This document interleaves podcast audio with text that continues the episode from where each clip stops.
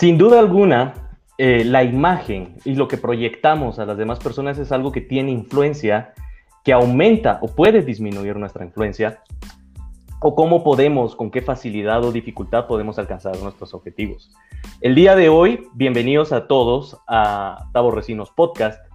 Quiero presentarles a una persona muy especial para mí, es una gran amiga, eh, una fuerte representante de los valores mexicanos, eh, una mujer súper trabajadora, eh, súper emprendedora, de la cual vamos a aprender muchísimo el día de hoy. Eh, del norte de México, quiero recibirle, voy a leer un poquito acá. ella es maestra en administración de negocios, es fundadora de BAE, de BAE Image Academy y encima de eso ha trabajado en colaboraciones con Televisa, en campañas políticas, eh, asesorando a personas en cuestiones de imagen y, cómo no, también como asesora de, imagen personal y de imagen física, consultora en imagen física. Quiero recibir a una gran amiga, de verdad para mí es alguien que admiro muchísimo desde el norte de México. Yo quiero dar una gran bienvenida a Daniela Espinosa. Eh. Hola, mi querido Gustavo, muchísimas gracias. Me siento eh, muy halagada por estar aquí acompañando tu podcast. Me fascina este proyecto que estás emprendiendo. Y pues desde México a Guatemala, ya sabemos que con toda la mejor de las vidas me encanta Guatemala. Y pues aquí estamos completamente dispuestos para responder todo lo que tú quieras. Muchísimas gracias por recibirme. Muchísimas gracias a ti, Dani. De verdad, no sabes tú sabes realmente las ganas de que, que, tenía yo de hacer esto contigo, de trabajar contigo en alguna entrevista, en alguna conferencia, en algo nos tenemos que encontrar. Y bueno, es gracias a Dios podemos encontrarnos a través de estos medios digitales, no estamos tan lejos.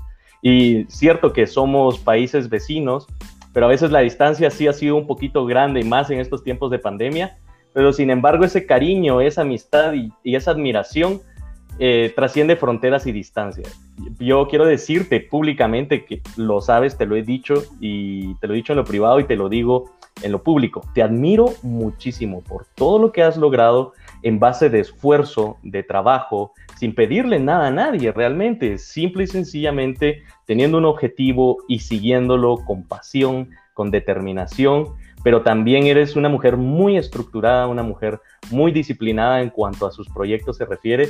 Y yo quiero que hoy hablemos de un montón de cosas relacionadas, claro que, que sí, con, con, la imagen, con, con esto que a veces eh, se ha malinterpretado, considero, porque nosotros nos conocimos precisamente estudiando esto, eh, se ha malinterpretado mucho y y creo que es una herramienta vital que todos tenemos al alcance de, nuestras manos. No es necesario la ropa cara, bueno, ya nos hablarás tú de un montón de esto.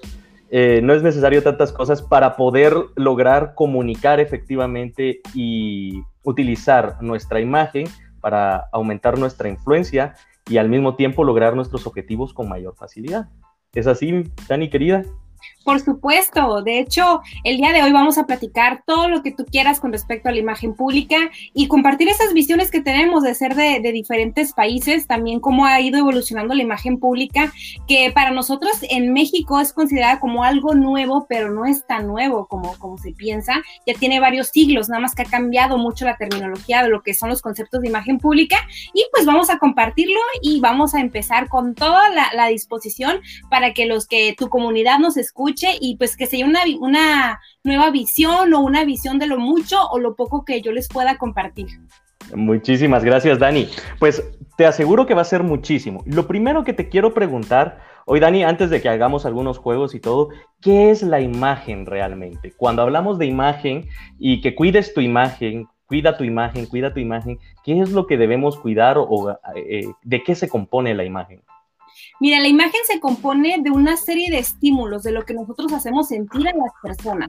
Es decir, que la imagen no vive, la, imagen que es de Daniela Espinosa no vive en Daniela Espinosa, vive en la mente de Gustavo, vive en la mente de Pedro, vive en la mente de, de Olga, de Luis. ¿Por qué? Porque la imagen es lo que nosotros hacemos sentir a otras personas. Y al momento de emitir ese mensaje, ellos van a creando una imagen en su mente. Tanto puede ser buena como puede ser mala. O sea, nosotros no podemos controlar lo que piense la gente, pero sí podemos controlar los mensajes que estamos enviando. En pocas palabras, la imagen es lo que dicen de ti al salir de un lugar. Si nos vamos a un término ya oficial por nuestro rector del Colegio de Imagen Pública, Álvaro Gordoa, que dicen que la imagen es el manejo de la percepción, lo que la gente siente, lo que tú envías a través de tu presencia, ya sea tu presencia física, cómo vistes, cómo hablas y cómo actúas. Y todo esto tiene que estar conectado a una congruencia. O sea, lo que tú realmente deseas proyectar, si realmente lo estás logrando de una forma positiva. Entonces, de esta manera nosotros eh, todos tenemos imagen pública desde pequeños.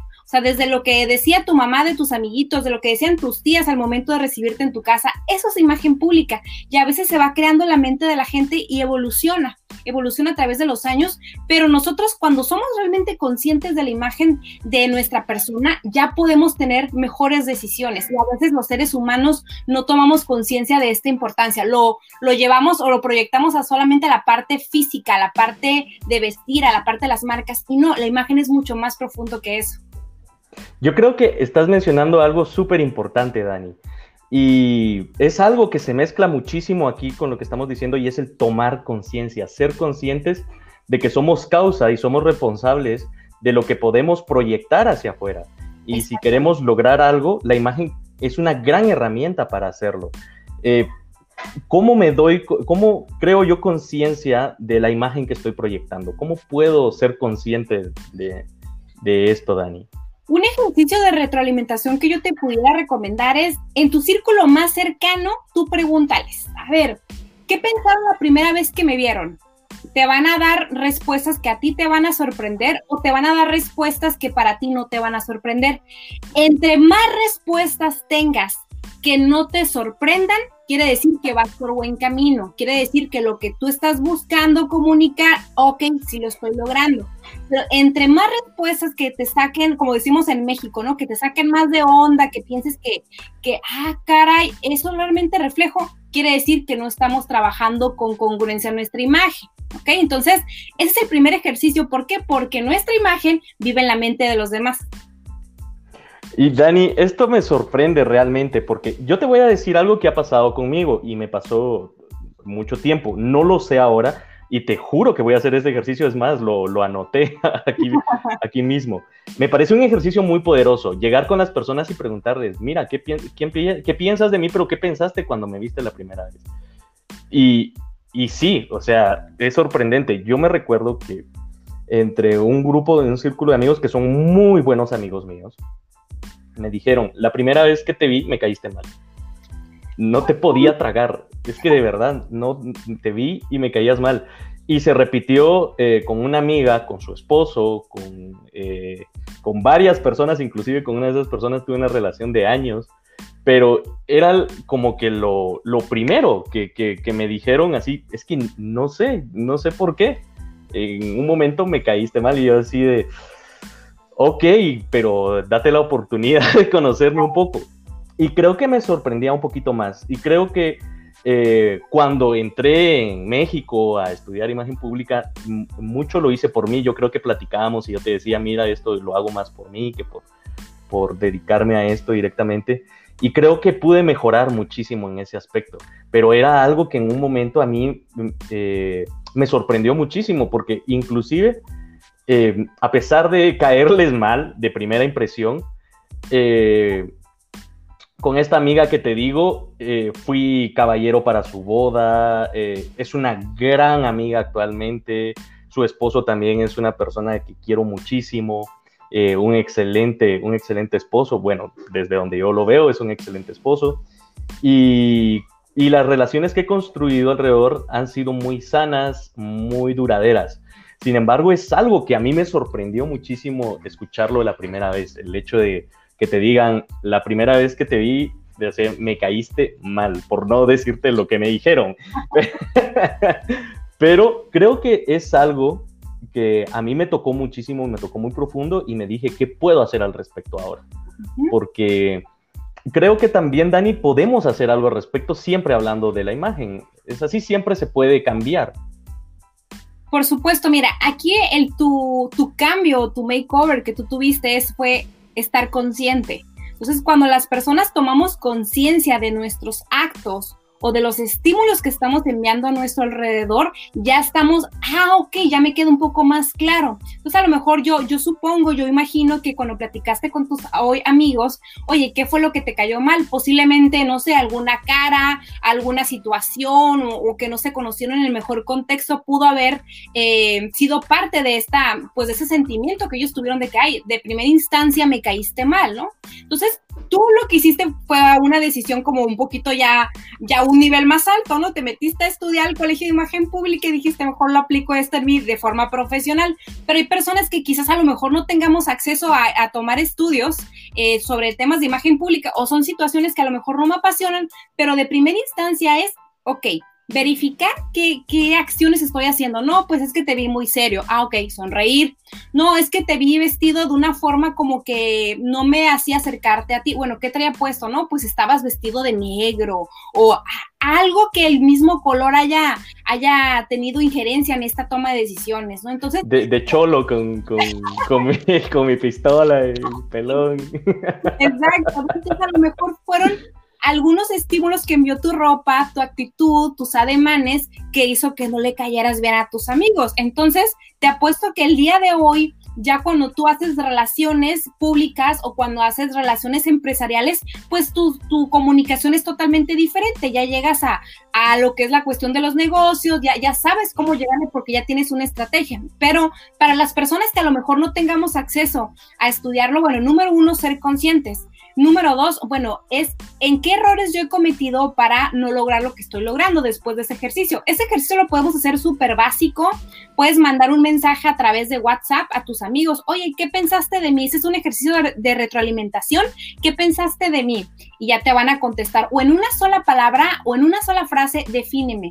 Ah, y te va a decir, no, pues muy emprendedor, muy carismático, o si te dicen muy serio, muy cosa que, que tú no eres, porque yo tengo la fortuna de conocerte, pero si te entre más respuestas te sorprendan, ok, tengo que tomar más conciencia de los actos que estoy cometiendo. Y esto me puede llevar a tener un mejor análisis sobre la imagen pública que yo reflejo. Si me gusta verme serio, si me gusta verme inalcanzable, si me gusta verme lejano a la gente, bueno, es una decisión muy personal si va acorde a los objetivos que te estás planteando previamente con respecto a lo que tú quieres hacer sentir a la gente con tu presencia.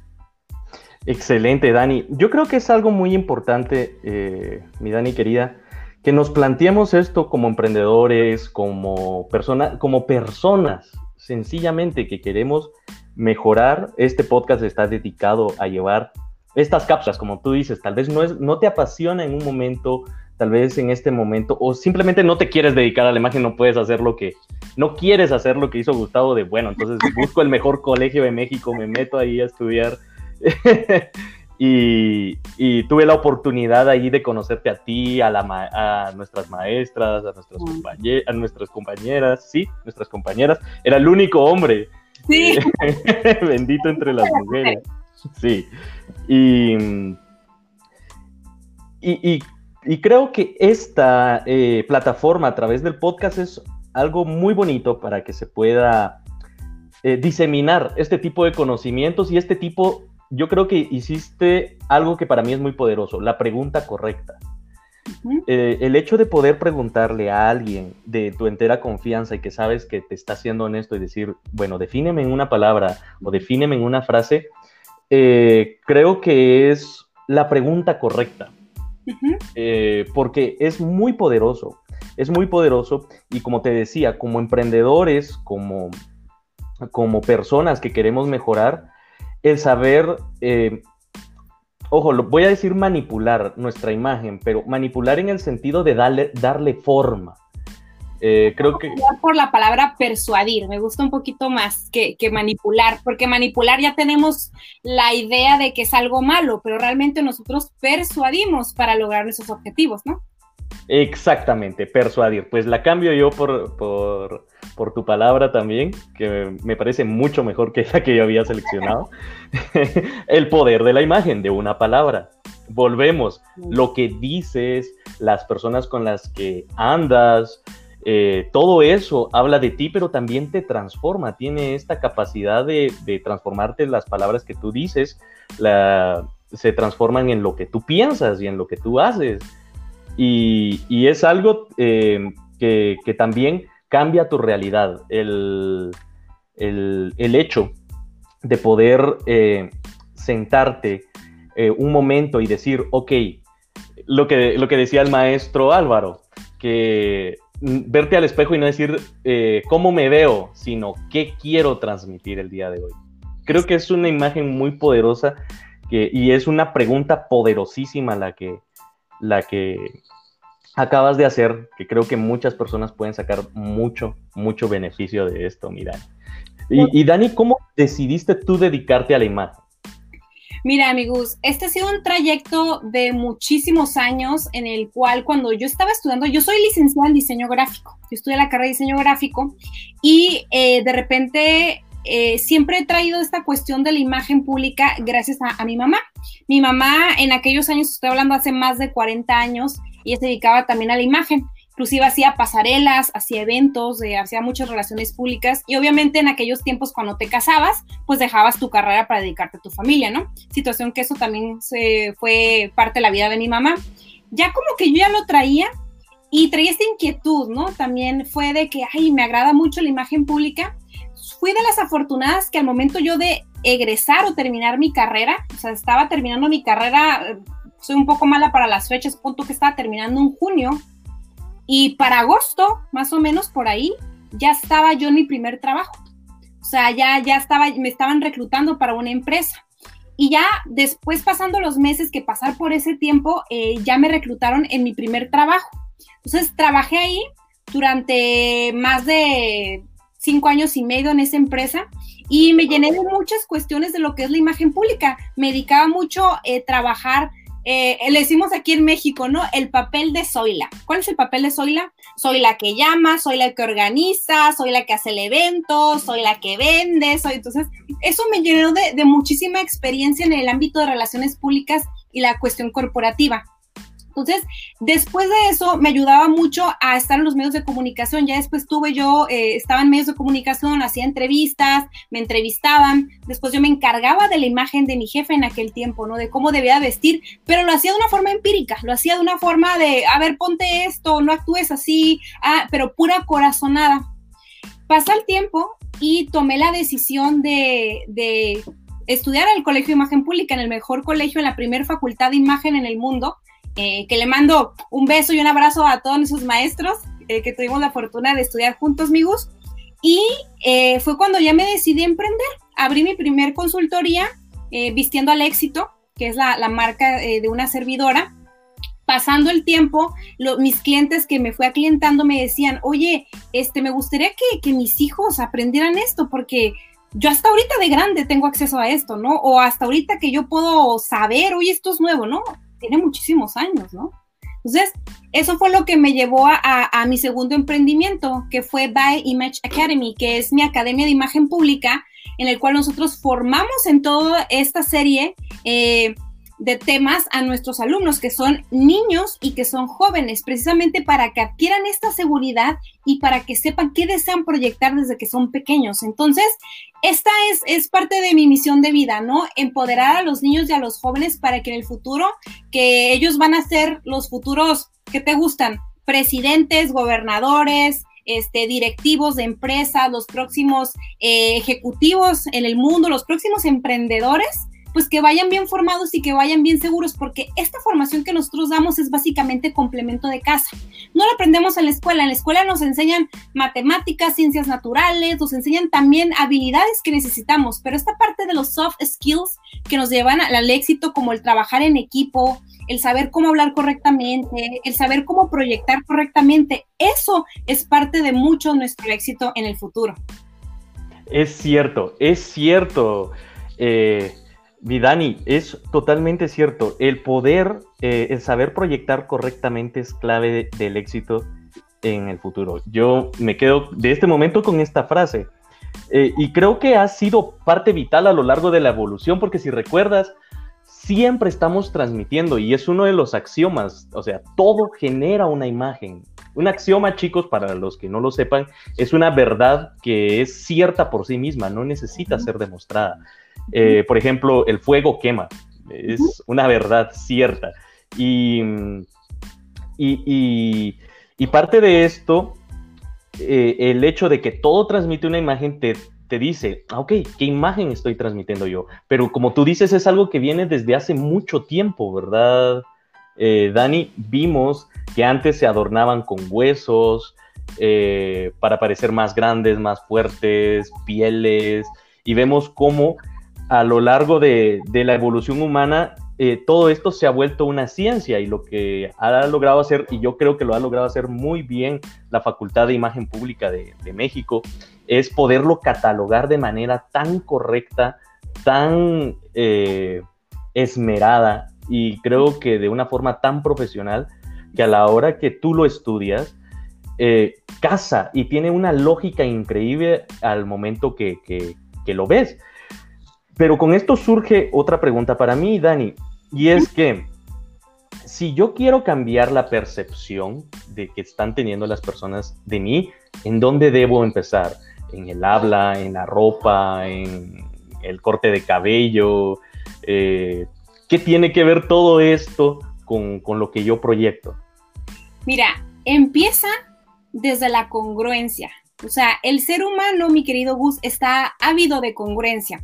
Lo vemos te pongo un ejemplo muy básico. Cuando tú ves a un artista en la tele o cuando tú ves un influencer en las redes sociales que se ve alguien muy lindo, muy cálido, muy cercano, te muestran los productos y todo, y al momento que te toca conocerlo en persona y dices, ay, qué desilusión. O sea, se veía más buena onda en tele, se veía más buena onda en redes sociales, me rechaza, eh, esta es la parte de incongruencia y genera un cortocircuito en la mente de nosotros, ya hay una desilusión.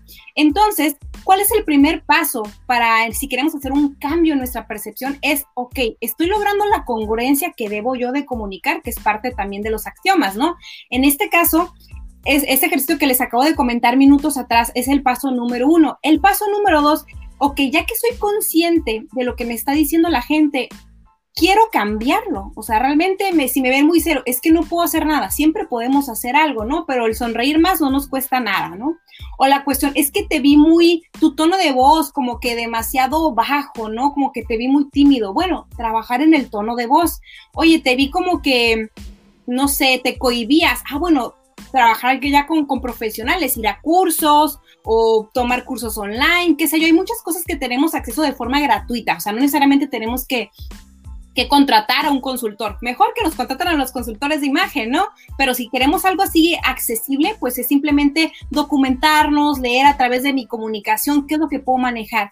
Y ya por ende, si ya encontré esta congruencia entre mi persona desde mi interior, ok, ya lo tengo que mostrar a lo exterior. Si me quiero ver accesible, ya sabes el código, ¿no? Si me quiero ver muy accesible, bueno, ¿qué es lo que, que cómo puedo mostrar accesibilidad a través de mi presencia? O si me quiero ver eh, de una forma más, de una forma más, eh, de un código que me, que me proyecte de una forma más seria, bueno, lo puedo hacer, pero todo está desde adentro hacia afuera y es la parte que se ha venido cambiando las versiones, ¿no? A lo largo del tiempo que piensan que la imagen es afuera, afuera, fashion, todo cool, marcas, apariencia, pasarelas y no, la imagen pública es congruencia de tu interior a tu exterior. Algo que yo digo es llevar la congruencia de tu esencia a tu presencia. Es algo que siempre les digo a mis clientes.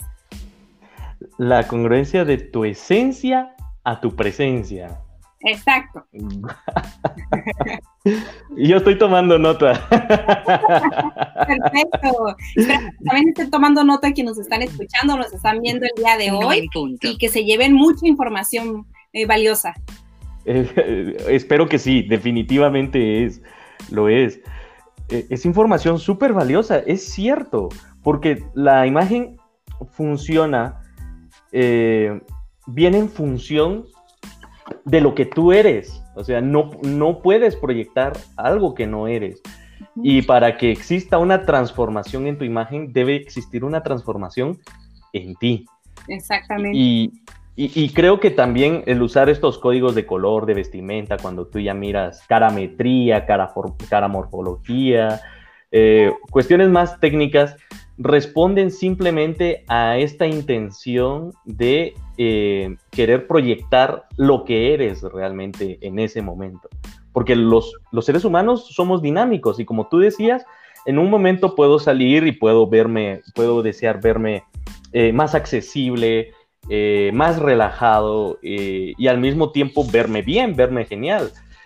y, y en un dado momento puede ser que entre yo a una negociación donde necesite verme más poderoso, como que sé lo que estoy diciendo, pero porque lo sé. Pero aparte de eso, puede ser que tú tengas la base, eh, que tengas el fondo, pero no la forma. Es decir, sabes tus conocimientos y todo, pero no puedes proyectarlo. Y a la hora que llegas a una entrevista con un inversionista o con alguien, eh, se ve que, que hay muchas personas que saben, pero no lo saben proyectar. Exactamente, exactamente. Es algo que yo también le digo a mis clientes. Lo que está platicando son los momentos sobre si debe más accesible o con mayor autoridad o, o formal, ¿no? Que a veces es común lo que decimos, este, normalmente, ¿no? Todos los seres humanos.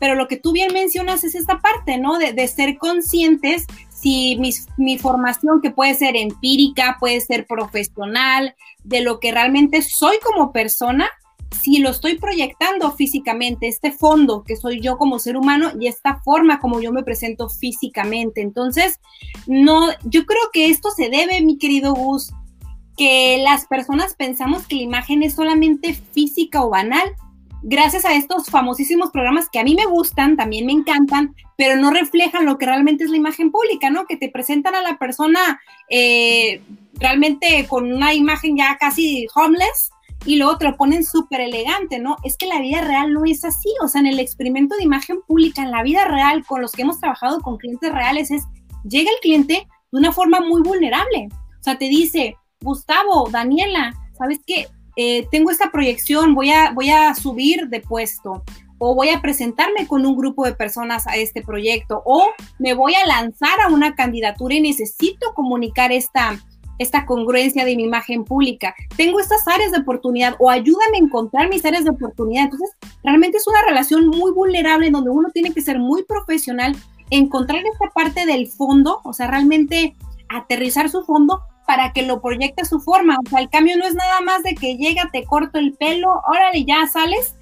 Pero si nos ponemos a analizar esos programas, una semana después, esas personas que aparecieron en ese programa vuelven a ser las mismas físicamente. O sea, no hay un cambio trascendente. O sea, el cambio trascendente se va llevando poco a poco, de forma paulatina. Por eso nosotros como consultores tenemos que acompañar a nuestro cliente durante y después del proceso. ¿Por qué? Porque se toma como un hábito que es parte de, su proyecto de vida, entonces tiene que adquirir esos nuevos hábitos, ¿no? En la forma de vestir, en la forma de que proyectar, porque si no lo acompañamos, va a regresar al origen como volvió contigo, entonces no hiciste un trabajo correcto con tu cliente. Es cierto, es cierto. Lo que dices, o sea, no puede haber, no puedes transformar tu imagen si no te transformas tú.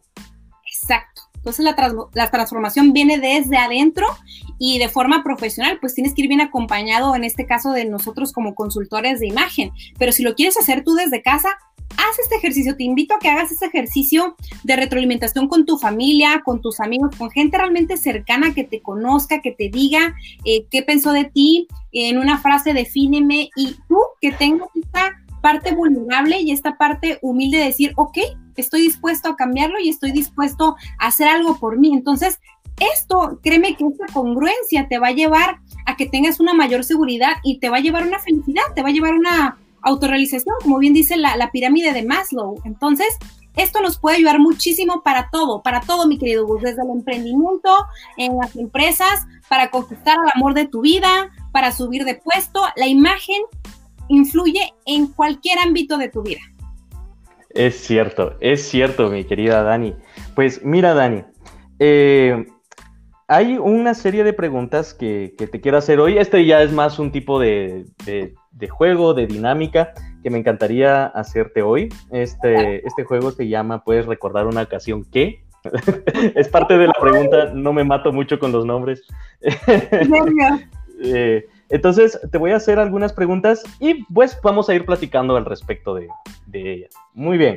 Entonces, eh, mi Dani, ¿puedes recordar una ocasión en que comiste algo sabroso? Ay, la ocasión que comí algo sabroso fue cuando eh, yo me fui de intercambio a Estados Unidos, viví un año allá, estudié, tuve la fortuna de estudiar allá, y al momento de regresar a México, el que mi mamá me recibiera con un delicioso platillo mexicano para las personas que nos escuchan en diferentes países, el mole. El probar otra vez el mole de mi mamá fue una bendición, fue el, conectarme otra vez con mi país, el, probar estos, esta gastronomía que solamente tiene nuestro país. Bueno, claro, cada país tiene lo suyo, ¿no? Tiene, tiene su gran regalo en la gastronomía, pero el probar la comida de nuevo de mi mamá fue como que un apapacho, decimos en México, ¿no? Como un abrazo a mi corazón. Ah, mira, y el mole es dulce, es salado. Aquí en Guatemala se prueba un mole mexicano, te lo digo entre muchísimas comillas, porque estar en México, eh, comer unos tacos, te tengo que contar una experiencia con esto. Yo fui a México eh, con unos amigos, fui con un amigo y su esposa y me dijo, mira, te quiero llevar a un buen restaurante, quiero que te lleves un buen concepto de acá de México. Y, y le dije, mira, te agradezco muchísimo. Yo quiero probar, yo estoy seguro de qué es lo que quiero probar. ¿Y, qué? ¿Qué? Tacos de canasta. Uh, Tacos, pero de los de hasta arriba. Y me dice la esposa, eh, Gus, pero los tacos de canasta, mm, esos son de la calle. Sí, lo sé, pero soy tu invitado. y fui y probé eh, los tacos de canasta y tal vez era este deseo, esta curiosidad de probar los tacos de canasta que me supieron a gloria. Sí. Los, tacos de, los tacos de canasta. Y me quedé con ganas de probar el mole, porque aquí, como te digo, en Guatemala, entre muchas comillas, hay un mole que se le dice mole mexicano, pero es dulce el que se hace acá. Yo no sé si es dulce también el, eh, el, mole, la, preparación que, tiene, eh, que pues tiene chiles, tiene cacao, o sea, tiene una cuestión agridulce, eh, enchilosa, como que bastante particular, ¿no? De este platillo que, es originario de Puebla. Entonces, eh, realmente al momento de prepararlo alguien tiene que tener este toque, que cuando lo pruebes tiene que tener el toque dulce, pero te tiene que algo picante, tiene que ser un poquito picosito, pero no puede invadir ni lo dulce ni puede invadir lo picoso. Entonces tiene su sello de garantía por las cocineras mexicanas, o sea, las amas de casa en México conocen perfectamente y son muchos ingredientes, ingredientes muy extraños que muchos le ponen galletas, muchos le ponen pan, eh, muchos le ponen tortilla quemada, o sea, tiene varios ingredientes muy interesantes que al momento en que lo pruebas es un festín de sabores. ¡Ay, excelente! ¡Qué excelente! Mira, eh, bueno, entonces puedo decir con toda seguridad que no he probado el mole. No, no lo has probado, mi querido Luz. No lo he probado. Sí, eh, está bien. Y, y el Sí, no, de verdad, ahora ya quedó el compromiso aquí grabado. Tengo que tengo que llegar allá contigo y, probar el, mole de tu mamá. Por supuesto, gran, eres nuestro gran invitado de honor. Ya sabes, aquí tienes tu casa en México. Muchas gracias. Eh, bueno, y con esto yo recuerdo, mencionaste algo del picante. Yo creo que la imagen de, que México le da al mundo es de tacos y picante. Porque de verdad, yo llegué a México y recuerdo que conocí a un señor que era del norte de México, era de Ensenada y estaba haciendo los tacos de Ensenada. Y creo que te envió un mensaje, mira, mi Dani, estoy en México y estoy comiendo tacos de Ensenada. Sí. Eh, creo que te envió un mensaje esa vez, no lo recuerdo bien. Y eh, recuerdo que el señor me dijo, mire, me dijo, eh, gracias por venir, gracias por estar aquí en México, qué bueno. el, la calidez del mexicano a mí de verdad me tiene enamorado del país. Yo creo que, uno encuentra lo que uno es. Yo también defiendo Guatemala, es un país muy, muy cálido. Y el momento que cuando sales de este país, que donde todos te quieren ayudar, y llegas a otro país donde es lo mismo, pero la cultura es diferente, es un regalo, es un regalo. y me dijo este señor, mire, porque usted es de Guatemala, le voy a decir, esta salsa no pica. esta pica, pero con un acento bien marcado. Y, y, me dice, y esta, y con estas palabras me dijo, pica un chingo. Entonces, usted decide, mátese con su propia mano. Y bueno, voy a probar la que no pica. Y agarré el taquito y le eché la que no picaba. Y cuando me lo llevé a la boca, Daniela, yo lloraba, lloraba de lo extremadamente picante que era para mí ese, ese, ese picante. Y, y, lo que se me ocurrió recordando, porque de verdad la gastronomía mexicana es deliciosa, es deliciosa. Y probar esos tacos de camarón, yo quedé enamorado de esos tacos, de esos tacos de camarón. Y lo que se me ocurrió fue, bueno, si así es la que no pica, ¿cómo es la que pica un chingo? y, y le pedí otro taco al señor y me puse con, con, con la salsita baja de hacer, pero no salía. Ajá. No salía. Y le di con fuerza y se me regó toda la salsa en el taco. Y me dice mi amigo, que iba con este amigo, me dice, eh, ¿sabes qué? Mejor te pido otro. Bueno, pídemelo, gracias. Y pidió otro, pero me lo voy a comerle porque quiero probar la que pica un chingo. Y no me voy a ir de México sin eh, ir a llegar a México y no comer de esa es no ir a México. Claro. Daniela, si con la primera lloré, con la segunda, Dios mío, no, de verdad, no podía dejar de llorar. Y me terminé el taco por mi orgullo. Dije, oh, me termino estos tacos. Y, y ha sido, y solo lo voy a dejar así, la única vez que he llorado cuando he ido al baño. puedo imaginar, puedo imaginar. Pero todo sale con, esto, de algo sabroso. Y yo creo que eh, la, imagen de México con, la comida es esa gran variedad que tiene. Es esa gran variedad eh, eh, de, de, sabores. Es que de verdad, no es lo mismo los sabores del norte que del sur y cómo se mezclan en el centro. Es totalmente diferente. Es a 10 horas en automóvil, es pareciera que estuvieras en otro país, con otra cultura, y, pero sigue siendo México, es maravilloso, México eh, es, es maravilloso. Y, y me surge una pregunta, Dani, como país, ¿nosotros podemos cambiar la imagen de nuestro país? Por supuesto, cada quien desde su trinchera puede hacer un gran cambio por su país.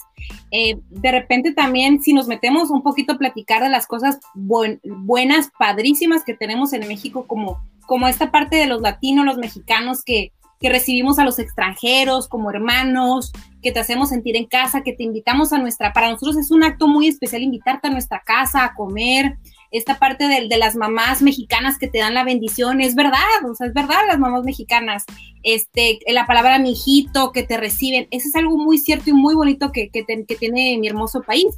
Pero el otro lado de que los mexicanos somos impuntuales, eh, que somos este, número uno en obesidad, este, muchas cuestiones que tenemos nosotros como país, pues por desgracia también es verdad pero yo he notado también que los mexicanos tenemos esta habilidad de reconocer quiénes somos y no sentirnos tan orgullosos de eso y hacemos un cambio. O sea, de hecho, acaba de ingresar una nueva ley en todos los empaques de, no sé cómo dicen en Guatemala, aquí le decimos papitas, frituras, chips o lo que sea, que ya viene una pequeña leyenda, que ya viene el contenido calórico, el contenido de carbohidratos y todo para que los niños ya no, ya no consuman tanto producto chatarra porque México es el país número uno con mayor obesidad infantil.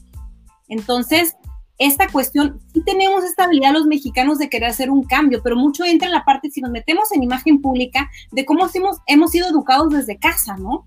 O sea, si podemos sí. lo mejor de otros países, ¿no? Si en Japón tú dejas algo en el metro, se te pierde tu celular, tú regresas y ahí va a estar tu celular.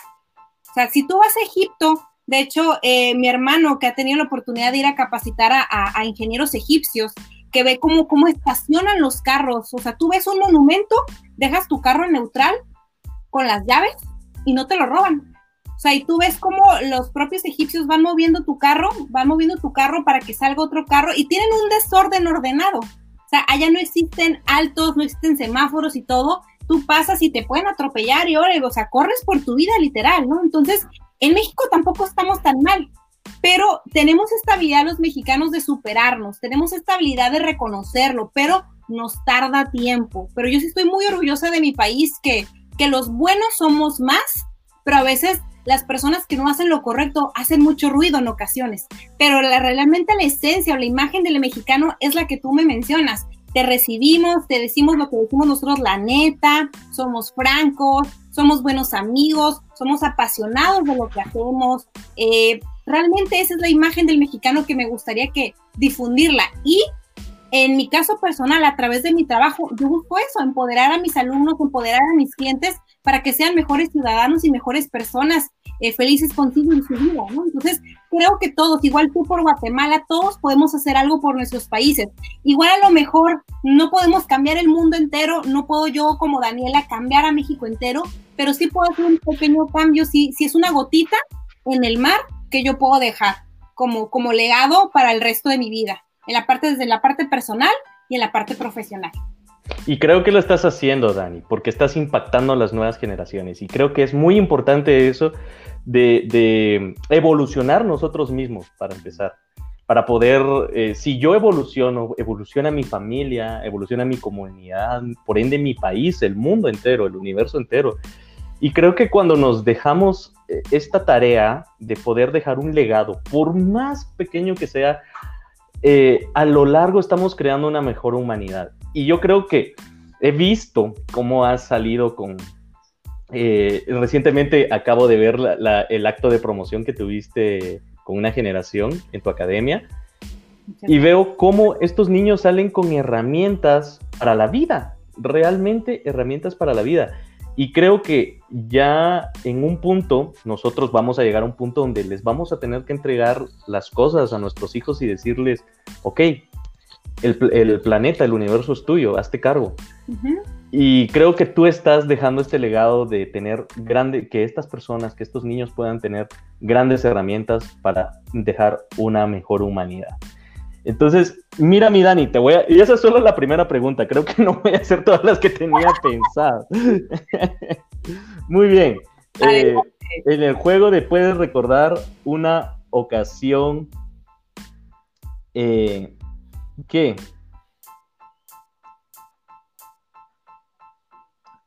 ¿Puedes recordar una ocasión en que te gustó la vida?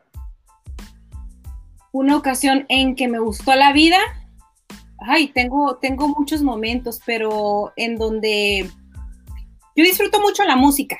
Me encanta la música y es algo que tenemos los latinos en general. Yo creo que los mexicanos, guatemaltecos, todos. Pero para mí el vivir la experiencia de ver a mi artista favorito, eh, escucharlo, verlo en vivo, es la parte que te digo de la percepción, o De que lo escuchas, lo ves en la y todo, y el momento de verlo en persona te emocionas, eh, fue ir a un concierto, pero con mi familia. Y yo recuerdo que, yo le dije a mi familia, dije, qué bueno que vinimos todos juntos. Estaba pues mi mamá, mis hermanos, o sea, mi familia, eh, mi papá también, todos estamos juntos, pero qué bueno. Y de hecho se acercó un señor y nos dijo, oye, escuché lo que dijiste este, de que, qué fregón de que estaba tu familia junta. Le digo, sí, o sea, para mí la parte de la familia es algo primordial, pero vivir experiencias con ellos de algo que a mí me mueve mucho, que, que, es la música. Yo no soy música, yo no toco ningún instrumento ni nada. Dios no me dio ese talento, por desgracia, pero me hubiera gustado mucho tocar algún instrumento o cantar, me hubiera gustado tener ese, ese precioso talento y don, pero no lo tengo. Pero escuchar a mi artista favorito y estar con mi familia es algo que me hizo muy feliz en ese momento y fue cuando disfruto mucho la vida con ellos. Entonces, eh, para nosotros es, eh, para mi familia es básico estar todos con salud y estar bien. Para mí es una bendición cada día. Igual lo material va y viene, ya lo tenemos, viste, el, la pandemia nos ha demostrado muchísimo que lo más valioso es la salud, la vida y que nuestros seres queridos estén bien. Ya lo demás, el trabajo, pues sí es importante, pero va y viene. Es una pelota que le llamamos una pelota de plástico, que rebota y pero regresa, pero la familia es una pelota de, cristal que si se rompe es muy difícil que se vuelva a ser igual. Entonces, para mí el valor de vivir experiencias con mi familia tienen, tienen gran sentido en mi vida. Ay, qué excelente. Y creo que es un valor que compartimos mucho los latinos. Si te das cuenta, eh, el valor de la familia, la familia es primero, eh, el honrar a tus padres, el... Eh, porque yo me recuerdo lo que tú decías de, la mamá que te da la bendición y todo. Yo me recuerdo cuando di mi primera conferencia, me presenté con mi mamá y, ella me dijo, hijo, antes de que te vaya, te quiero dar la bendición. Y, ah. me, me, dio la bendición y todo, y ve y que tengas mucho éxito. Y salí yo a dar mis, mis, talleres, mi conferencia. Pero creo que sí, parte de disfrutar eh, la vida y la existencia es eso, de la esencia de lo que somos y lo traemos otra vez a la imagen, es saber que también te debes a estas personas que van a estar siempre en tu vida. Claro. Que van a estar siempre en tu vida. Y me queda la pregunta, ¿quién, ¿cuál es tu artista favorito? Mi artista favorito del mundo mundial es Luis Miguel. Luis Miguel, el Sol de México. Tremenda, eh, sí, tremendo artista. Otro, otro gran caso, si uno quisiera estudiar una imagen bien establecida, Luis Miguel es un ejemplo de cómo manejar bien la imagen, considero yo. Sí, yo soy fan de Hueso Colorado. Bueno, la segunda fan, porque la primer fan es mi hermana, que lo ha ido a ver a muchos conciertos en diferentes partes de México y Estados Unidos, que lo sigue literal. En mi caso, yo también soy muy fan de Luis Miguel, conozco su vida de pe a pa, este, me encanta y ya te imaginarás cómo yo estaba viendo la serie en Netflix, este, que cómo estoy así de que, que ya salga la segunda temporada, yo soy súper fan de él y para mí fue, una, fue un momento muy bonito estar con, con mi familia en un concierto de Luis Miguel. Wow, wow. Y es que Luis Miguel tiene una voz. Sí. Eh, estaba viendo un analista de, música, un, inglés, que reaccionó a Luis Miguel y decía, wow, no puedo creer la técnica vocal tan trabajada que tiene este hombre. O sea, él decía que eh, trabajar con él debería ser una gloria porque había que hacerle muy pocos arreglos a esa voz. O sea, él dice, esa voz está en el nivel correcto siempre. Pues un saludo, Luis Miguel, aquí está tu fan número dos. bueno, eh, Dani, ¿puedes recordar una ocasión en que te sentiste fuerte? Que me sentí fuerte. Eh, tiene mucho que ver con mi familia, precisamente con esta cuestión de, la, imagen pública, al momento de tomar la decisión de emprender, porque imagínate dejar un trabajo este, donde tenías, aquí en México le llamamos prestaciones, le llamas este, pues, todas las comodidades que tiene un empleo, ¿no? Eh, la generación de, de mis papás, pues son generación baby boomer, ¿no? Si hablamos en términos de mercadotecnia, ¿no? Que están acostumbrados a un trabajo, este, em, formal, estar, llegar, tener tu horario, salir y vivir para tu trabajo prácticamente, ¿no? Entonces al momento de yo estar acostumbrada a tener un empleo y después ya enfrentarme a este mundo del emprendimiento, claro que tenía miedo, por supuesto que tenía miedo y aún sigo teniendo miedo, amigos, pero hago las cosas con miedo. Me atrevo a hacerlas con miedo, pero siempre teniendo en cuenta la opinión de mis papás y de mis hermanos. Oigan, ¿qué opinan? Voy a montar una consultoría de imagen. Oigan, ¿qué opinan? Fíjense que me está solicitando a mis clientes que abrir una academia. Oye, ¿qué opinan esto de estar en televisión? ¿Qué opinan de esta toma. O sea, siempre ha sido como un, consejo, un consejo familiar que, que, ha sido partícipe de cualquier toma de decisiones en mi vida, tanto personal como profesional. Y ese es un momento cumbre para mí que mi papá me dijo, ¿en dónde está la mejor escuela de imagen? Así me dijo. Yo le dije, papi está en la Ciudad de México y es el Colegio de Imagen Pública. Go for it, o sea, ve por él. Entonces, el apoyo de mi familia para mí ha sido crucial para la toma de decisiones tanto personales como profesionales. Entonces, ese ha sido un momento, si mi mamá me hubiera dicho, ay, no, mijita, este, yo creo que a lo mejor espérate poquito, que hubiera dudado un poquito, pero como está tan arraigado esto en mí de la imagen, hubiera continuado, te lo aseguro, pero me hubiera tardado más tiempo. Entonces fue más sencillo para mí tomar la decisión y fue, me sentí más fuerte al momento de tener el respaldo de mis papás y de mis hermanos.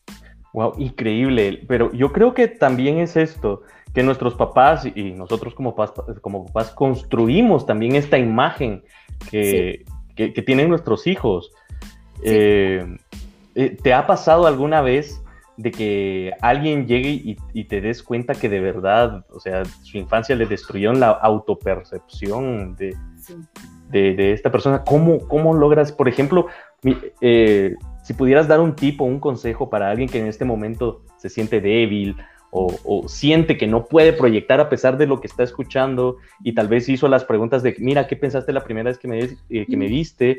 Y tal vez le dieron una respuesta y esto le puede afectar. ¿Cómo, cómo, qué, le puedo decir yo? ¿Qué le, ¿Qué le, puedes decir tú a esta persona para, para que sea más fuerte, para que mejore su autopercepción? Si viviste algo difícil en tu vida, eh, quiero que sepas que tu pasado no define tu futuro. O sea, realmente cuestiones que tú viviste en tu vida, que en tu familia, cosas que no dependían de ti porque eras niño, eras una niña, lo que tú quieras, no definen tu, no tienen por qué definir tu futuro. O sea, todo está en tomar la decisión. Y es donde entra la parte de pedir ayuda a profesionales, o sea, porque a veces los amigos podemos tener la mejor intención, pero no sabemos qué metodología tomar para que nuestros amigos o nuestras familias estén mucho mejor, dar un suceso muy importante que les destruyó la vida en su niñez. Yo siempre lo menciono a, mis amigos que tienen hijos, yo no tengo todavía la fortuna de, tener hijos, tengo una hermosa sobrina que apenas va a cumplir un año, pero yo veo que la niñez es básica, la niñez es básica para nuestra formación de nuestra autopercepción y la imagen en el futuro, si nos concentramos solamente en la imagen, pero tiene mucho que ver en el todo de nuestra vida de, cómo nuestros papás nos formaron, cómo nuestros papás nos hablaron, cómo se llevaban nuestros papás. Pero también he notado personas, mi querido Gus, que han vivido un pasado muy difícil, un pasado muy feo, pero hoy son las personas exitosas, amorosas, con una gran familia. Entonces, no nos enganchemos de que si mis papás se divorciaron, yo también voy a divorciar. O me hicieron falta mi mamá, mi papá, pues yo no voy a ser un buen papá. O mi papá me habló feo, yo también a mis hijos. No, no, no, no, todo está en que estés consciente de tu pasado, que tomes acción para que eso no defina lo, lo, que lo negativo no defina ese futuro tampoco negativo, sino que defina todo lo bueno que has tenido en esta vida. Hay que, hay que cosecharlo también para nosotros y para nuestros hijos, porque esto es una cadena, amigos. O sea, yo he notado también, por ejemplo, hablando de, de mi familia, yo, he sido creada, mi mamá fue creada en un matriarcado, pues de, de mi abuela, mi bisabuela muy fuerte, eh, mis tías muy fuertes, las tías de mi mamá súper fuertes, mi mamá es una mujer muy fuerte. Eh, y esta parte que traemos en mi familia de, la parte de feministas, pero la parte que las mujeres sí podemos y todo, yo se lo debo, pero se lo debo a mi bisabuela. Entonces, esto sí va en, en, generación. Entonces, la decisión que tomemos hoy o la serie de decisiones que tomemos hoy sí permean en el futuro para alguien, pero de forma positiva. Hay que estar conscientes. O tampoco si yo soy padre de familia, que, esto yo veo que tampoco somos al 100% responsables. Nuestro mejor es dar que nuestros papás o nosotros como padres demos a, nuestros hijos lo mejor de nosotros y ellos van a tomar decisiones. Yo también que mis papás también este, me dicen cosas, pero yo también tomo la decisión. Entonces, eso es bien importante. El pasado no define el futuro, pero sí define la toma de decisiones que nosotros vamos a hacer. Increíble, increíble. No hay hombre, y recuerdo haberlo leído, está, estoy viendo el libro en este momento, eh, no lo tengo aquí a la mano, está a cinco metros de distancia, pero decía en el capítulo final, dice, eh, eh, mi deseo para ti es que florezcas y prosperes, porque no hay hombre en la vida que no pueda empezar de nuevo. Exacto, qué bonito. Entonces, creo que es eso, creo que... que yo te admiro muchísimo, Dani, por, por, por, todo, porque siempre has sido una mujer que toma acción, como tú dices, a pesar de los miedos. Y, y, te das la oportunidad de decir, ¿y si lo logro? Sí. ¿Qué? Y lo logras. y me imagino que en ese, en ese camino también has tenido eh, muchísimas cosas en las que probablemente hubieras podido tomar otro curso de acción o los resultados no fueron los que quisiste, pero me doy cuenta ahora más que nunca, Dani, que tu familia ha sido eh, piedra angular en, esto, en poder, eh, en poder eh, empoderarte, no, venía la palabra, de, esta manera. Y, creo que es lo mejor que puede haber cuando nuestra familia se vuelve nuestro primer pilar de apoyo y nuestro primer fan. Exacto. Entonces, exacto. Entonces, eh, eh, mi Dani, ¿puedes eh, recordar una ocasión en que tuviste un viaje placentero? Ay, me dices si me brillan los ojitos y más por lo que estamos pasando. Espero que cuando escuchen este podcast ya habrá pasado la pandemia, toda esa situación. Eh, pero un viaje que yo recuerdo con, con mucho, eh, que me sentí muy feliz y que me sentí wow, fue cuando fui a Italia con mi familia precisamente. Y ahí fue una serie de experiencias de probar la gastronomía realmente así, italiana, el vino. Y un momento que yo recuerdo, no me acuerdo cómo se llama esa palabra, pero es, es una palabra que existe mucho eh, debido a, ay, no recuerdo, pero espero luego, luego encontrarla, que menciona esta reacción que tenemos los seres humanos ante la belleza. Bien dicen que la, que la belleza es un valor universal, pero cuando yo estuve la primera vez en la Toscana y ver ese hermoso paisaje verde, fue un momento que empecé a llorar. Y va a decir la gente, ay, qué simple, qué cursi, eso no es cierto. Realmente sucede. Cuando la gente me decían que cuando vayas a Italia o, que si vas a un país, te vas a enamorar y es una sensación de, de extasiada, de, ver tanta belleza junta. Y fue cuando yo le dije a mi hermana, le dije, ya sé por qué en este país salieron tantos artistas, Miguel Ángelo, este, Leonardo da Vinci era de Florencia, o sea, cómo ellos se inspiraron en la propia naturaleza para crear tantas obras de arte que tenemos hoy en día y que son parte de los museos más importantes del mundo. Entonces, para mí ese momento de ver la naturaleza fue un, shock. Nunca me había pasado, yo no creía en ese efecto que, tiene un nombre, eh, yo no lo creía hasta que lo viví. Entonces, el conectarme esa vez con la naturaleza, que yo soy cero cursi con eso, mi tú, tú me conoces, o sea, fue un momento muy impactante que lo recuerdo y quiero regresar y quiero vivir otra vez ese momento y quiero que mi gente querida lo viva porque sí existe. Ver tanta belleza junta y ya entiendes por qué tantos artistas o tanta gente sale tan talentosa de Italia. Increíble, sí he estado viendo. Fíjate que uno de, de, mis deseos es viajar a Italia y de poder probar. ya, ya tuve la oportunidad de estar en México, eh, me falta el mole. pero quiero ir a Italia, quiero probar las procachas y quiero probar los paninos y, vivir eh, esto, pero lo más italiano posible. Probar la pasta italiana hecho por italianos, pero no en esta... Recién hechecita, o sea, recién así, salidita, pum, lo hacen, te la ah. preparan. La pizza que tú ves cómo, cómo trabajan con ella y te la entregan, o sea, el sabor el, el, yo creo que eso sienten también las personas extranjeras con los mexicanos, ¿no? Como que somos muy, este, muy apasionados o como que somos súper así cercanos. Los italianos también son muy apasionados, tienen la voz muy alta, eh, te explican las cosas, este, son de la gastronomía. Entonces es, es, una serie de experiencias padrísima. Y, y, el, y ese momento que, que tú me preguntabas de ese viaje para mí fue muy especial, pero no hubiera sido tan especial si no hubiera sido con mi familia. Fui con mi familia y sigo afirmando eso. Eh, veo que es un gran valor para ti, eh, tu familia, tu familia, tu familia. Y sabes, me parece hermoso em, eso, poder, poder em, decir, eh, mi, barrio me respalda, mi familia me, poder decir, poder decir mi familia me respalda, poder estar seguro o segura de que en algún momento eh, siempre voy a tener eh, un lugar a donde regresar, a donde volver. Y es con, mi gente, con mi familia. Y creo que te, es un regalo maravilloso el que tienes. Eh, con, respecto a tu familia y aunque no, las conozco, no, no tengo el gusto de conocer a tu familia, espero algún día conocerlos y, ver esa calidez que, que tú tienes y que, ellos tienen contigo también. Ay, muchas eh, gracias, mi querido Hugo. Muchísimas gracias. Bueno, la, la última pregunta eh, que te voy a hacer es, ¿puedes recordar? Uy, hay muchas que te quisiera hacer, pero eh, ¿puedes recordar una ocasión en que tuviste suerte? Ay, una ocasión en que tuve suerte. Ay, Dios mío, es muy buena pregunta, ¿eh? Muy buena pregunta. Fíjate que se me vienen a la mente muchas cosas.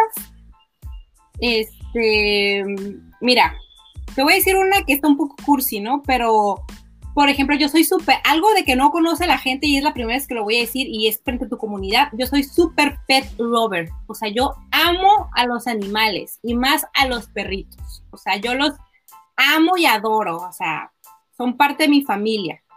Este, una ocasión yo creo que tuve suerte fue cuando yo tengo una mascotita, tengo una mascotita que ya cumplió 13 años conmigo. Y afortunadamente yo soy de esas personas que crea una conexión con sus mascotas. Entonces fue, fue una vez donde vi que mi, que mi perro se sentía, lo veía algo extraño, pero lo veía bien, o sea, no, no, no mostraba una actitud de que quería vomitar o lo que sea. Lo llevé al veterinario y me dijo, una hora más y tu perro se muere.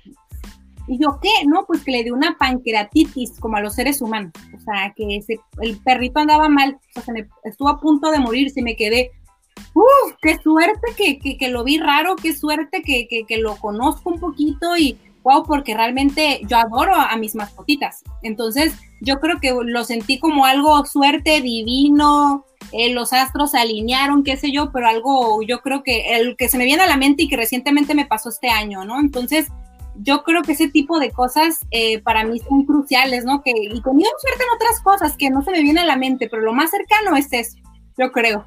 Wow, sí, sí, y definitivamente es, es un gran golpe de suerte, ¿no? Qué bien, qué bien. Pues, eh, eh, Dani, ¿qué otras, ¿qué otras mascotas tienes aparte, aparte de tu perrito? Porque sí lo he visto en algunos posts, eh, en algunos estados que compartes. Pero aparte de perrito, ¿tiene algunos otros? Fíjate que mi hermana tiene dos perritos, tiene un pastor alemán y un schnauzer, mi papá tiene un labrador y yo tengo un Yorkie, entonces realmente pues son como parte de mi familia, pero la, mi, círculo más cercano conoce a, la historia, de hecho precisamente mi perro se llama Mickey gracias a Luis Miguel.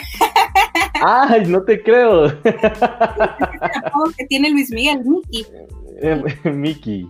Y de hecho por eso se llama así, entonces este pues es algo, es un ser, de hecho está conmigo aquí grabando el podcast este, es alguien muy cercano a mi vida y, es alguien que siempre me ha acompañado. Pues yo, yo soy una fiel creyente que, las mascotas son, son las personas, son los seres, perdón, más leales que puede existir, los perritos.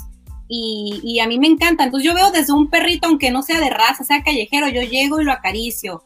Este, me enseñan siempre como que me encantan los animalitos. Es algo que, eh, hay, un meme que he visto recientemente de que ¿qué, hubieras, ¿qué te hubieras dedicado si no te dedicaras a lo que te dedicas actualmente? Yo creo que hubiera sido veterinaria también. Ah, muy bien, excelente. Pues eh, mira, Dani, me, sorprende porque yo también aquí he estado viendo de un lado para otro, he estado pasando mi perrita también, que tengo, tengo una perrita que es una pastora alemán. Y las mascotas también eh, comunican de tu imagen, Dani. Sí, por supuesto. Y fíjate, eso ya es teoría personal. Igual si hay, existe alguien, un psicólogo, veterinario, alguien que nos pueda explicar un poquito más. Sí, sí, las mascotas también tienen algo de tu personalidad. O sea, yo he visto que no, no es, bueno, ya me gustaría mostrárselo igual después en una historia de Instagram, no sé, pero realmente a mi perro le encanta dar vestido. Le encanta, le fascina traer ropa. O sea, no es un perro que es muy raro que, que ande en su pelaje normal, siempre anda vestido, ¿no? Este, le encanta acompañarme de compras, él me, acompaña a las compras, vamos juntos, este, si adoptan algo de, tu personalidad, sí, sí pienso que hay una conexión más, más, más grande en las mascotas, pero e, en mi experiencia propia sí ha sido, ¿no? Que, que mi mascota sí es un reflejo de, de mi persona, pero nosotros como, como amos o como dueños de las mascotitas, sí tiene, sí es una, un reflejo de tu imagen en cómo lo cuidas, en cómo, este, la pulcritud que traigas a tu mascota, el cómo se comporta, que también respete a otras, a otros animalitos, respete a, otros seres humanos, a los niños, entonces, sí, sí, sí es parte de tu imagen, pues, si no te haces responsable de tus mascotas, me ha tocado ocasiones donde hay gente, pasea a sus perros, no sé qué te gusta, un Rottweiler, un perro así súper grande que puede tornarse agresivo y lo sueltas y ataca a un niño y, ay, no, pues fue el perro, ¿no? O sea, somos responsables de nuestras mascotas y también son parte de nuestra imagen, aunque no lo podamos controlar porque no dejan de ser animalitos. Pero yo sí tengo esta pequeña teoría que, que he, tenido esa, esa fortuna de crear una conexión así con mi mascotita. Creo que sí, y creo que es cierto. Yo, a mí me pasa con, con, mi mascota, que no voy a decir su nombre en este momento porque si no me va a saltar aquí directamente. Y creo que eso de saltar aquí directamente es algo que yo haría perfectamente si fuera perro. Entonces sí, creo que existe ese tipo de conexión. Muy bien, mi Dani, estamos llegando ya prácticamente al final de, esta entrevista. Ha sido, pero el corto, eh, el corto se ha quedado tiempo, el tiempo se me ha quedado corto. Ya ni puedo decir las cosas de lo bien que me lo estoy pasando contigo. Pero antes, antes de, dar por terminado todo esto y que nos digas dónde te pueden encontrar, eh, quiero eh, pasarte eh, la pregunta secreta. Y esta es la pregunta de, del invitado anterior, que te la dejó a ti sin conocer. él no te conoce, no sabías que tú ibas a ser mi invitada y dejó la siguiente pregunta. él dice, Hoy es el día de la alegría, el día que, grabamos el podcast. ¿Cuál es el momento con mayor intensidad eh, que te ha generado alegría en tu vida? Ay, ¿cuál es el momento con mayor intensidad? ¿Hablando personalmente o profesionalmente? Bueno, eh, amigo Roy, que Roy Valcárcel es el que hizo esta pregunta, no me lo dijo, pero si tenemos dos respuestas, digamos las dos, personal y profesional. Personal. Personal yo creo que engloba mucho la, que te había comentado hace varios minutos atrás, que, tuve la fortuna de irme de, estudiante de intercambio a Estados Unidos, este, vivir con una familia americana, tener costumbres americanas, este, que hasta la, hasta la fecha son mis papás, me trataron como una hija, tengo relación con mis hermanos americanos, o sea, es una gran fortuna que tuve vivir la experiencia extranjera, pero el momento sí donde fui, el día de alegría para mí fue reencontrarme con mis padres, o sea, ese momento en el aeropuerto de volver a ver a mi familia y haber estado un año fuera de mi México, fuera de la gastronomía, fuera del, del apapacho de mis padres, de la cercanía de ellos, porque somos, como bien lo he demostrado durante este podcast, somos una familia muy unida. Yo creo que ese momento me lo llevo en mi corazón para siempre. Y otro momento, hablando profesionalmente, eh, fue mi primer conferencia, en donde tuve la fortuna, eh, mi primer conferencia ya grande se puede decir, porque empecé con, con pequeñas conferencias de 15 personas y todo en este trayecto de la imagen pública pero la primera vez donde una conferencia grande eran con 300 personas y al momento de terminar, que se pararon, para mí fue un momento crucial en mi vida. O sea, fue ese sentimiento de que dije, nací para esto. O sea, esto es mi vida. O sea, aquí quiero morir. O sea, aquí me quiero dedicar a esto de la imagen pública para siempre. Entonces, fue ese momento para mí que, que, me regaló ese público que me sentí completamente feliz y, la adrenalina con la que salí en ese momento y que estaba con mi equipo, le dije, esto es lo que quiero por el resto de mi vida. Entonces, esas satisfacciones me ha dado mucho la imagen pública de forma personal y obviamente de forma profesional. Excelente, Dani. Pues no agrego más. Esta es la pregunta de Roy. Ya me enviarás tú la pregunta para el siguiente invitado, que tampoco te conoce. Pues Roy Valcárcel te comento, es director de Men's Vanilla International Group aquí en Guatemala. Y es un, eh, pero majo de tío, dirían los españoles, majísimo. Es, es eh, muy, es un gran amigo, es un gran amigo y creo que, que, se entenderían muy bien en el sentido de todo lo que han estado hablando. Y Dani, solamente antes de, despedir este podcast, eh, quiero agradecerte nuevamente tu tiempo, el hecho que, estés aquí, no sabes lo que significa para mí. Y antes de, despedirlo, eh, me gustaría saber dónde la gente puede localizarte. Ay, muchísimas gracias, Gus. Me pueden encontrar a través de las redes sociales en Facebook como Daniela Espinosa, consultora de imagen. Ahí me pueden eh, pueden seguir nuestros consejos, todo lo que hacemos. Me pueden seguir también a través de Instagram como arroba vistiendo al éxito. Ahí también publicamos todo lo, que hacemos ahí. Me pueden, encontrar también en LinkedIn como danielaespinosa.mx. Me pueden encontrar también. Y eh, también les voy a dejar mi correo en caso de que tengan alguna duda, que tengan cualquier cosa, me pueden, me pueden escribir a soy arroba. Muy bien, Dani, muchísimas gracias. Entonces, solo una última palabra para, para, nuestra audiencia. una última palabra para despedirnos. ¿Qué les podrías decir si les dieras algún consejo a alguien que esté emprendiendo, que quiera mejorar y cambiar su imagen? ¿Qué le dirías? Que se dejen de dudas y que pongan acción a su vida. Que si se equivocan, no pasa absolutamente nada, pero la satisfacción de haberlo hecho, aunque sea bien o no tan bien, les va a dejar mucho en su corazón. Entonces, atrévanse, atrévanse desde emprender, Atrévanse a conseguir el trabajo de su vida, a conocer o a conquistar a la mujer o al hombre de su vida, atrévanse. Muy bien, con estas palabras. Muchísimas gracias, Dani, nuevamente. Eres un sol, eres una clara representante de la mujer mexicana. Fuerte, poderosa y que logra sus objetivos y sus metas a través de trabajo y de esfuerzo, sin, porque me consta que no le pides nada regalado a nadie. Y todo el punto donde has llegado, pues eh, lo has hecho por mérito propio. Entonces, mi Dani querida, solo queda decir que muchísimas gracias. Espero cuando todo esto pase realmente, sea un momento seguro, poder hacer este podcast frente a frente eh, y tenerte como mi invitada nuevamente acá. Muchísimas gracias, Dani, por estos minutos que, me has dado y, y solo me queda desearte el mejor de los éxitos en todo lo que emprendas y que viva México. Gracias, mi querido Gus. Ya sabes que te quiero, te admiro y aquí seguimos juntos vistiendo al éxito. Así es. Hasta luego, Dani. Hasta luego a todos. Muchísimas gracias.